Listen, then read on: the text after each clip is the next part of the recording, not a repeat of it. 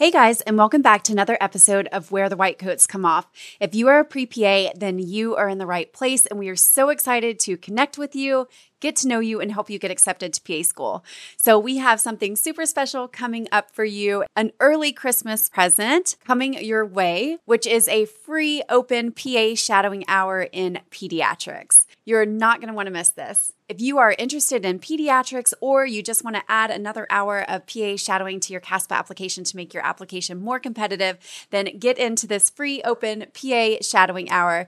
It is happening on December 18th, and you can sign up for it in the episode notes. We will be talking about the pros and cons of pediatrics, what a day in the life of a pediatric PA is like, uncovering the perks of this rewarding field, and you're going to learn some valuable insights about the specialty. So jump over to the episode notes, sign up for this open PA shadowing hour, and we can't wait to see you there. Now, on to today's episode.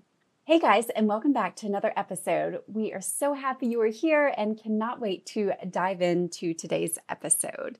So, today we are demystifying a powerful resource in your PA school admissions toolbox the letter of continued interest. So, what is a letter of continued interest? We're sure you've probably heard about it, but what exactly is it? So, a letter of continued interest is a professional email expressing your unwavering commitment to a PA program. It's your way of saying, hey, I'm still here, I'm still crazy about you, I'm still interested in your school, and want to be a part of your program. But one of the most important factors about letters of continued interest is timing is key. Timing is so crucial. So, you don't want to drop one of these letters too soon after your initial application or too late when decisions are already set in stone. Aim for that Goldilocks moment when you've been waitlisted or when something substantial has changed since you applied. Particularly important is after you've been waitlisted, and this is the most common and well known time to fire off one of these letters of continued interest.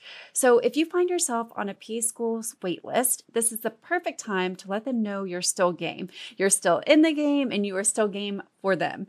A letter of continued interest can give your application a little nudge and remind the admissions committee that you're not just a name on the list. It helps keep you top of mind and demonstrates your commitment to their school. Another time pre-PAs send letters of continued interest is when they've improved their application. So if you've substantially improved your application since submitting, maybe you retook the GRE, earned more patient care hours, or even got an additional glowing letter of recommendation from a healthcare pro, more PA shadowing, volunteering, whatever it is, that's prime letter of continued interest material. It's all about showing them and demonstrating evidence of your growth and becoming the best PA school candidate you can be. So let's talk ingredients now. What do you actually put in your letter of continued interest? Start strong by reaffirming your love for the program. Get specific here. Mention exactly what draws you to their school. Is it their impressive faculty, their diverse clinical opportunities, or their unwavering commitment to community health? Pour your heart out professionally and tell them exactly what makes you tick about their program.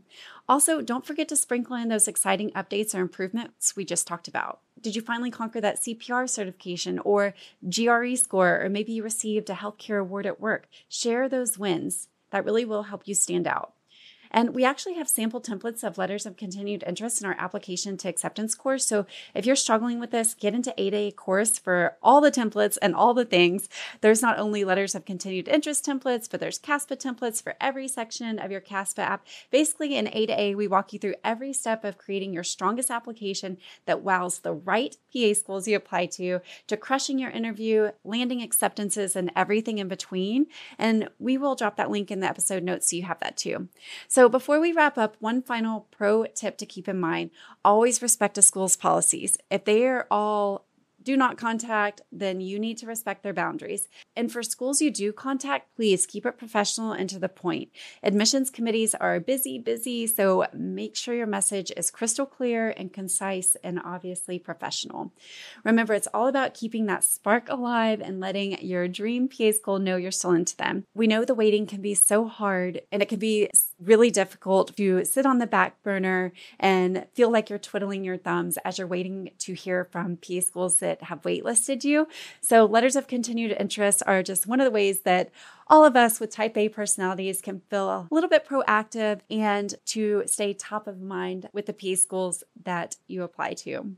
Thank you so much for listening and for letting us be a part of your path to becoming a PA. It is truly such an honor to show you what's possible for your life as a PA and to take you from pre PA to waking up every day as a PA and living the life you dream of having. We are so grateful for you and for this opportunity to be a part of your life. Don't forget to subscribe so you don't miss an episode and share this with someone who needs to hear this information. Keep up all your incredible work, and we will catch you at the next episode.